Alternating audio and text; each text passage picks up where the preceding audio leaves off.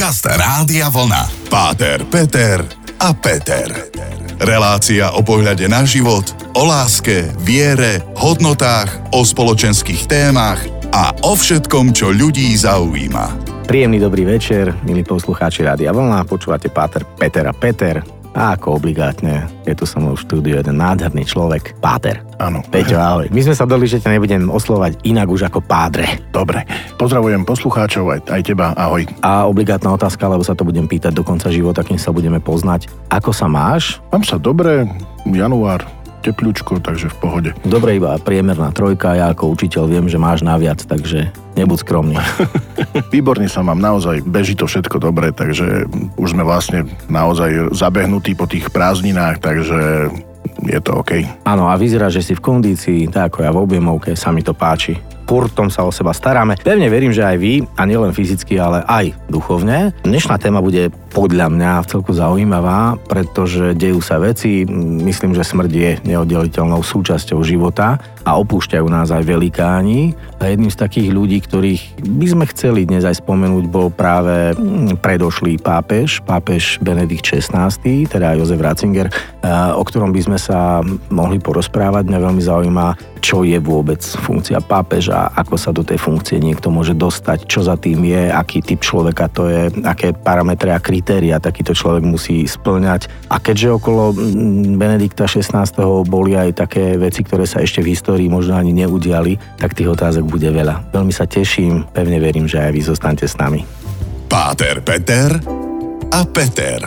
tridsiateho prvého dvanásteho, posledný deň v roku, keď ja a mne podobní sme si boli vybehnúť na nejaký kopec a urobiť niečo pre svoje zdravie. Nás ale naozaj opustil Jozef Ratzinger. Benedikt šestnásty, pápež, ktorý bol asi jediný, ktorý odstúpil z pontifikátu. Nebol jediný? Tak za posledných šesťsto rokov, aby som bol úplne presný, a to už je dlhá teda časová os. A kým sa dostaneme k tomu, čo sa okolo toho dialo a ako to vôbec funguje, tak ja by som sa skôr chcel opýtať, ako si to vnímal ty a celý kresťanský svet. Mňa osobne to zasiahlo... To skôr tak, že vzhľadom na zdravotný stav pápeža Benedikta e, sa to dalo čakať aj na jeho pokročilý vek, ale určite to bolo taký moment, že odišiel niekto, kto bol veľmi významný, nielen pre kresťanov, ale myslím, že pre, naozaj, ako si hovoril, pre celý svet. A tak, ako tento človek žil a pôsobil, potom aj ten pohreb a vlastne tá rozlúčka s ním bola taká, až pre takoho možno, že taká až, až príliš skromná, príliš nenápadná, ale bola to jedna obrovská osobnosť. Bol to človek, ktorý svojim životom a dielom zasiahol do životov mnohých, mnohých ľudí. S týmto súhlasím, ale nemyslím, že bola až taká skromná. Práve naopak, bolo tam obrovské množstvo ľudí, čo je asi najvýznamnejšia vec, a to je jedno, ako vizuálne to pôsobilo, lebo pamätám si jeden citát, že veľkosť človeka alebo váha človeka sa rovná objemu citu, ktorý uvoľní jeho smrť. A v tomto prípade naozaj to boli, tam boli priam milióny ľudí. To je jedna vec, ale druhá vec, áno, tým počtom a, a samozrejme aj osobnosťami. štyristo biskupov a proste ľudia, prezidenti z kráľovských rodín a tak ďalej. To samozrejme, ale celý ten obrad bol taký pokojný, skromný a prvýkrát sa stalo, že pápeža pochovával pápež, lebo väčšinou, keď pápež odíde z tohto sveta, tak vlastne pochováva ho kolegium kardinálov, alebo teda vybraný kardinál vykonáva tieto obrady a tu na vlastne to bola taká rarita, že predchádzajúceho pápeža pochovával jeho nástupca. Áno, to je práve to, čo sme spomínali, že za šesťsto rokov sa niečo podobné udialo prvý raz. Ja len pripomeniem, že Benedikt šestnásty bol prvý nemecký pápež od roku tisícpäťstodvadsaťtri a a že ho vlastne do funkcie dostal, ako to mám povedať, vo vašej hantírke Ján Pavol druhý, ktorý ho najprv vymenoval v roku devätnásťstoosemdesiatjeden za šéfa kongregácie pre náuku viery, čo ma veľmi zaujíma, že čo to znamená. Kongregácia pre náuku viery je, už je to vlastne teraz dikastérium, zmenili sa tie názvy, ale to nie je podstatné. Pre niektorých to bude možno, že zaujímavé alebo také zvláštne, že je to nástupca Svätej inkvizície. Keď počujeme slovo inkvizícia, väčšinou sa to spája. Veľmi negatívne. Áno, negatívne, upaľovanie a mučenie, čo ja viem, ale... Meno rúže si spomenieme na film. A, a tak ďalej, ale ten samotný inštitút a toto dikastérium je vlastne, aby strážilo tú e, pravú katolícku vieru. Je to úrad, ktorý sa zaoberá, čo je a čo nie je... E, podľa náuky cirkvi, tým pravým v zmysle ochraňuje katolícku vieru tej jej pravosti. Tak veľmi pekne, ja ešte dodám, čo som teda sa dočítal, že to je naozaj jedna z najvýznamnejších funkcií v hierarchii hodnostárov Vatikánu. A práve k tej hierarchii a k tomu postupu, akým spôsobom sa človeka, ktorý ako mladý nájde v sebe vieru, rozhodne sa i študovať teológiu a postupne sa stáva, ja neviem, farárom, kňazom, biskupom, arcibiskupom. Aká je tá postupnosť toho a kto vôbec sa môže stať pápežom, aby sme si pripomenuli aj túto funkciu a tým vlastne aj zosnalého Benedikta šestnásteho. Počúvate stále program Páter, Peter a Peter. Páter, Peter a Peter. Pápež, Pope. Slovo, ktoré pozná zda každý. Nechcem teraz prirovnávať k iným slovám, ktoré sú najznámejšie ako mama, OK a Coke, teda Coca-Cola, ale to je to naše odľahčenie. Kto je to vlastne pápež teda? Ako je volený?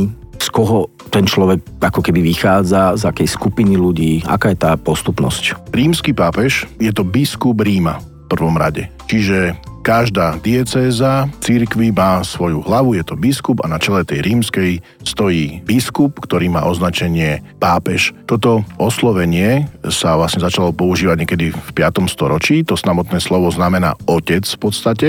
Je takou zaujímavosťou, že rímsky pápež nie je jediný. Existuje aj v Afrike v jednej dieceze tiež biskup, ktorý má označenie pápež, ale my sa budeme baviť o hlave katolíckej cirkvi, pretože že on nestojí na čele iba tej rímskej diecéze, ale zároveň stojí na čele celej katolíckej cirkvi. Takže je to biskup, ktorý je hlavou všetkým ostatným biskupom. Takisto má titul západný patriarcha. Tá štruktúra cirkvi v tej prvokresťanskej bola vytváraná trošku ináč, ako ju poznáme teraz, kedy cirkev bola jednotná a existovali vlastne patriarcháty na východe a na západe jeden rímsky. A pápež bol tým rímskym patriarchom, čiže ako keby pod ním boli zhromaždení a vlastne zastrešoval všetkých ostatných. V dnešnej situácii pápež je hlava katolíckej cirkvi. Kto sa môže stať pápežom? Sú nejaké kritériá na to presne určené? Vzdelanostné, ľudské, morálne? Ak to veľmi pritiahnem, tak čisto pritiahnem. Právnicky pápežom sa môže stať pokrstený muž. Čiže ako to u nás je prezident, niekto, kto dovrší istý vek, to je, má to isté je vzdelanie. To, to sú jediné v podstate atribúty, ktoré má ten človek mať. Ak by kardináli v konkláve, to je voľba pápeža, čo normálne volia jedného zo spomedzi seba, zvolili niekoho, či už biskupa, hoci koho z celého sveta, alebo kňaza, dokonca laika, on by musel byť vysvetený za biskupa a tak by bol nominovaný na pápeža, ale to je len taká skôr pikoška, alebo, alebo také, že kto v podstate by mohol byť, ale pápež sa volí z toho kardinálskeho zboru. Tá voľba prebiehala dejinami, boli tam rôzne spôsoby, pretože najprv napríklad svätý apoštol Peter, ktorý bol prvým pápežom, podotýkam, bol to ženatý chlap, menoval svojho nástupcu a vlastne tí, tí prví pápeži, prví rímski biskupy sa navzájom vlastne určovali svojho nástupcu. Potom sa vlastne začali voliť a pretože to bolo spojené s tým, že bolo tam veľké riziko, že, že ten rímsky biskup alebo bude vystavený prenasledovaniu a vlastne a tak ďalej a tak ďalej v tých prvokresťanských časoch. Preto vlastne vyberali súdceho kandidáta na túto ťažkú a zodpovednú službu. A potom vlastne tá voľba prebiehala tak, že do toho sa zapájal aj rímsky ľud, ktorý si spolu s kňazmi volil e, svojho biskupa, až sa to vlastne prepracovalo do dnešnej formy. Nebudem veľmi zaťahovať vlastne tým do, do, do tých dejín úplne, že, že kedy sa to menilo a jak sa to menilo. Súčasná situácia je taká, že vlastne tá voľba sa má uskutočniť zhruba do tých pätnásť dní po smrti, alebo teda už aj po odstúpení predchádzajúceho pápeža. Poznáme už aj tento vlastne pojem s Benediktom a tam vlastne ten spôsob voľby je tam potrebná dvojtretinová väčšina.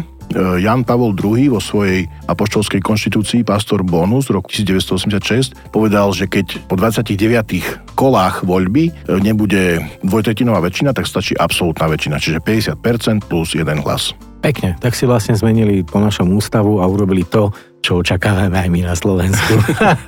Veľmi pekne si to povedal, ja sa veľmi teším na ďalšie otázky ohľadne tejto témy. Pápež. Páter, Peter a Peter. Spomenul si v predošlom vstupe pokrstený muž a teraz žijeme dobu, keď naozaj to pohlavie ideme nejak dávať na tú rovinu rovnoprávnu. Žena to nemôže byť, bola v histórii vôbec nejaká žena, čo ja som si načítal, tak aj je, aj nie je, tak ako to bolo s tou Joankou, Jankou. Tak tým, že v rámci cirkvi katolíckej aj pravoslávnej ten inštitút kňazstva je vyhradený mužom, tak aj tým, že Ježiš si zvolil z dvanástich apoštolov a tá apoštolská postupnosť sa vždycky odovzdávala mužom, to nie je o tom, že by ženy boli neschopnejšie alebo že by to sa nedalo. Je to proste dané tou aj teológiou, aj, aj tou tradíciou. Ale to, čo hovoríš ty, tá pápežka Jana, ktorá veľmi často rezonuje v takých tých polemikách. šieste storočie približne, bola tam dva roky podľa zdrojov. ôsme storočie, ôsme deviate Okay. Už tie sa, sa líšia, ale to je skôr e, postava, ktorú stredovekí neprajdníci cirkvi vytvorili, lebo potom vlastne aj tým trošku historickejším bádaním.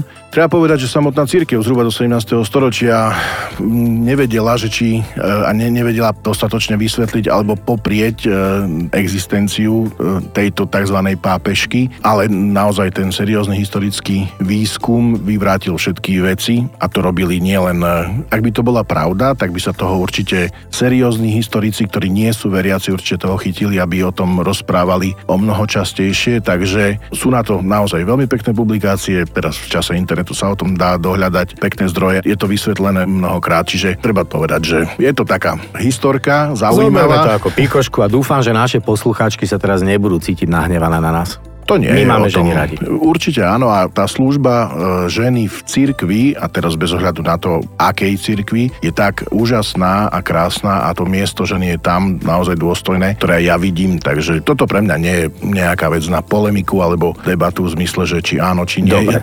Hlavne ja, ja to nerozhodnem, ani, ani to nechcem meniť, ani a mi to neprekáže. To som sa len tak opýtal marginálne. Teraz sa vrátim k tej téme toho vymenovania, do toho pontifikátu, že v apríli dvetisícpäť, keď zomrel Jan Pavol druhý, tak trvalo sedemnásť dní, kým vymenovali Jozefa Ratzingera a padla tá povestná veta Habemus Papam, hej, že máme pápeža a ten biely dym, ak si dobre pamätám, mm-hmm. musí stúpať zo Sixtínskej kaplnky, alebo áno, dobre si pamätám.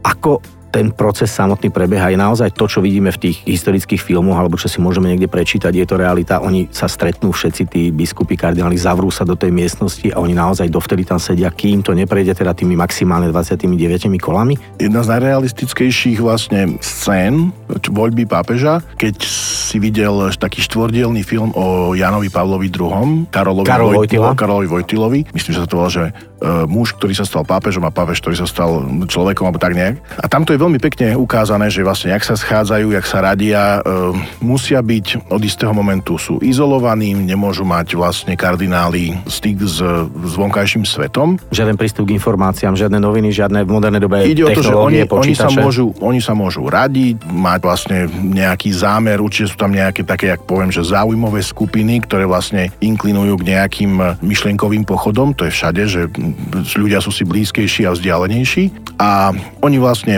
sa zdržiavajú vo Vatikáne, je tam na to vytvorený priestor, aby bývali vlastne izolovane a oddelene a tak ako som povedal, schádzajú sa na tých e, voľbách. Myslím, že denne je tam niekoľko, ja tie čísla sa hambím sa, ale, ale nepamätám si, koľko môže byť jeden deň, koľko e, kôl tých volieb môže byť, ale ako som povedal, dvadsaťdeväť treba na to, aby bola tá dvojtretinová väčšina, čiže sa vlastne, keď je, ja neviem, sto, tak musí byť viac ako šesťdesiatšesť za niekoho a tak ďalej, proste matematika je jednoduchá. Takže sú izolovaní a mm, je to voľba klasická. Čo nasleduje po tej voľbe, sa dozvieme o chvíľu. Zostaňte s nami. Páter Peter a Peter. Biskupy sedia izolovaní, rozhodnú sa na základe nejakých predložených kandidátov, každý napíše to svoje meno, koho by tam chcel, zhodli sa na počte, zvolený je nový pápež, Habemus Papam, biely dym stúpa. Čo nasleduje? Kardináli sa zišli, aj nebiskupy, aby bolo terminus technicus zachovaný, sú v Sixtínskej kaplnke, zvolený kandidát musí povedať, že prijíma voľbu, musí ju odobriť, že je mu oznámené, že, že vlastne získal ten potrebný počet hlasov. Keď vôjdete do Sixtínskej kaplnky a pozriete sa na posledný súd, prichádzate dverami, ktoré sú napravo pod posledným súdom, naľavo sú po, veľmi podobné dvere a tam je taká maličká sála, volá sa sála plaču, pretože tam sa ide obliecť nový pápež do bieleho rúcha. Sú väčšinou pripravené tri veľkosti bielej reverendy, do ktorej sa už bude pápež obliekať a stamať vlastne sa presúva na balkón Svätopeterskej baziliky, kde pozdravuje ľudí, ale najprv vlastne ten kardinál poverený vychádza vonku a povie Habémus pápam. Hej, mám pre vás radostnú novinu, máme pápeža. To je tá prvá vec, ktorú e, vlastne novozvolený... Dôležité. Prezlie sa do čistého, lebo spotený pri tej voľbe. Skôr je tá biela farba, ktorá vlastne nepozná. Áno, a zároveň aj ten poznávací znak. A potom vychádza a dáva nejaký prejav, predpokladám. Áno, ten prvý prejav a jednak oznamuje sa jeho nové meno, lebo pápež vlastne zvolí si k tomu svojmu civilnému menu, tak ako Církevné. Vlastne Jorge Bergoglio, František, Karol Vojtila, Karol Vojtila, Vojtila a tak ďalej, tak ďalej, tak to povedia, že vlastne, že zvolili sme toho a toho a on má možnosť vlastne pozdraviť rímsky ľud, pretože v prvom rade sa stal biskupom Ríma. Hej, tak pozdravuje Rímanov a zároveň samozrejme celý svet. To je veľmi pekné, mi sa páči tá myšlienka, že celý život rastieš, máš kariérnu tendenciu aj napriek tomu, že si pokorný a skromný. A keď už si tak blízko, že vieš, že môžeš byť pápežom, už máš pripravené v zálohe to meno, cirkevné meno. To je pekné. Toto by som chcel vedieť, čo sa odohráva vlastne v hlavách, v hlavách vlastne. Tých ľudí. Napríklad pápež Benedikt bol zvolený štyroma kolami, veľmi rýchlo. Dosť sa očakávalo vlastne, keďže on bola pravá ruka Jana Pavla druhého. A bol veľmi vzdelaný a veľmi všetky múdry. Tie jeho, jeho atribúty, ktoré mal samozrejme. A či už vlastne vedel a či si to vlastne ten, ten kandidát e, zvolený pripravuje, to mi je, je to aj dosť také prirodzené, pretože pápež František sa netají tým vlastne tým sociálnym cítením a vlastne tou mnohokrát až, až jednoduchosťou. On ako jezuita si zvolil meno e, po, po svätom Františkovi, ale to oni potom aj vysvetľujú, že prečo a naznačujú vlastne, akým smerom asi ten pontifikát pôjde. No a pri teraz osnulom e, Jozefovi Ratzingerovi, Benediktovi šestnástom, s ktorým sme sa piateho januára v podstate rozlúčili, rezonuje v tebe nejaká jeho myšlienka, nejaká kniha, nejaký citát, niečo, čo tu nechal ako také nosné? Lebo viem, že bol veľmi pokorný človek, viem, že bol veľmi slušný človek, viem, že dokonca urobil verejné ospravedlnenie za isté veci, ktoré teda historicky sa stali v rámci cirkvi. Či je niečo ako taký, také posledné memento, ktoré v tebe zarezonovalo a ktoré by sme mohli vlastne na záver aj povedať našim poslucháčom? Ja by som možno, že dve veci, ktoré mňa fascinujú na, na tých posledných pápežoch. Jednak ten pápež Benedikt, ako odišiel a tie jeho posledné slova, ktoré mal Benedikt, keď povedal Pane, milujem ťa. Hej, to boli jeho posledné slova, ktoré vlastne pri tom vlastne poslednom výdychu povedal. To bolo tak nádherné prejaviť tú ľudskú lásku voči Bohu. A čo strašne vo mne rezonuje, prvé slova, ktoré povedal František, keď bol zvolený, drahí bratia a sestry, dobrý večer. To bolo tak úžasné, tá, tá obrovská ľudskosť a obidve tieto vety pre mňa sú takým veľmi silným do, do, do môjho života, že robiť veci presne takto. Ľudský s láskou k Bohu. Ďakujem ti veľmi pekne za tieto krásne záverečné slova a myslím, že v tomto prípade neostáva nič iné, lebo akékoľvek ďalšie slova budú zbytočné, tak už len poviem, prajeme vám krásny večer. Ďakujem vám veľmi pekne, prajem vám pokoj a dobro. Páter, Peter a Peter. Každý útorok po dvadsiatej.